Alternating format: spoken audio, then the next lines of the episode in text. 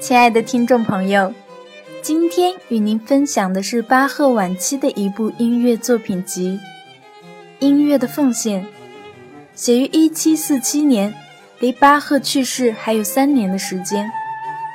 当时巴赫已经六十二岁了。《音乐的奉献》是巴赫写给普鲁士国王腓特烈二世的献礼。在德国历史上，腓特烈二世是一位强硬的军事家、政治家。他在位的四十多年里，有大半时间都在开疆拓土、壮大国力。巴赫一生共有过二十个子女，其中一半不幸夭折。在巴赫还在世的时候，已经有四个儿子才名远播，在欧洲各地获得音乐家的声誉和名望，都远在当时的巴赫之上。而一生创作颇丰的老巴赫却无人问津。人们只知道他是个还不错的风琴乐师。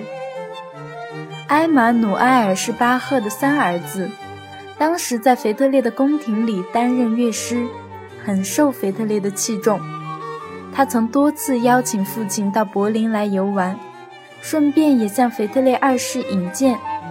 但种种缘由，直到1747年春天，俄国大使凯瑟琳男爵面见腓特烈二世，提及此事后。才确定了巴赫的行程。一七四七年五月七日，巴赫如期抵达柏林。腓特烈二世正在柏林郊外的波斯坦行宫里赏月，听到莱比锡的巴赫到了，便立即吩咐引他来见。巴赫衣服还没来得及更换，就被国王的使者直接招进宫中。腓特烈二世听说巴赫是演奏键盘乐器的好手。当时就请他即兴演奏一曲。巴赫演奏了一首赋格，他精湛的技巧和超群的乐感博得了阵阵掌声。被撩起兴致的腓特烈大帝随后便带着巴赫走进了宫中所有琴房，每到一处都会介绍一下这些名贵的古钢琴。随后巴赫便坐下来弹奏一曲助兴。游览完毕。巴赫请国王出一个音乐主题，由他来即兴谱写一曲。国王稍作思考，确定了一个较为欠缺音乐性的主题。几个音符只是生硬地堆砌在一起，毫无音程之间的联系。巴赫拿到这个主题，发现很难根据它发展成复调音乐，但略作迟疑，在上面做了一些小小变动，便在钢琴上即兴演奏起来。音乐主题一经展开，音符便如翩翩起舞的蝴蝶，挥洒自如，令在场的王公贵族们叹为观止。虽然年迈的巴赫对这次柏林之行并没有抱任何功利性目的，但柏林之行还是使巴赫有了一展才华的机会。这次敬拜国王，巴赫还是很欣喜。回到莱比锡，根据记忆。他把腓特烈大帝的音乐主题进行加工，写成了一部多声部作品。等到全部作品完成之后，巴赫又写了一封措辞谦卑的书信，与乐谱一同呈现给国王。巴赫把乐曲集命名为《音乐的奉献》。在给国王的信里，巴赫委婉地请求腓特烈二世把音乐的奉献传播于天下。以使得乐谱能广泛流传，供后人欣赏弹奏。但是腓特烈二世兴头一过，便把这件事情完全忘记了，以至于宫廷乐队从来都没有演奏过这部作品。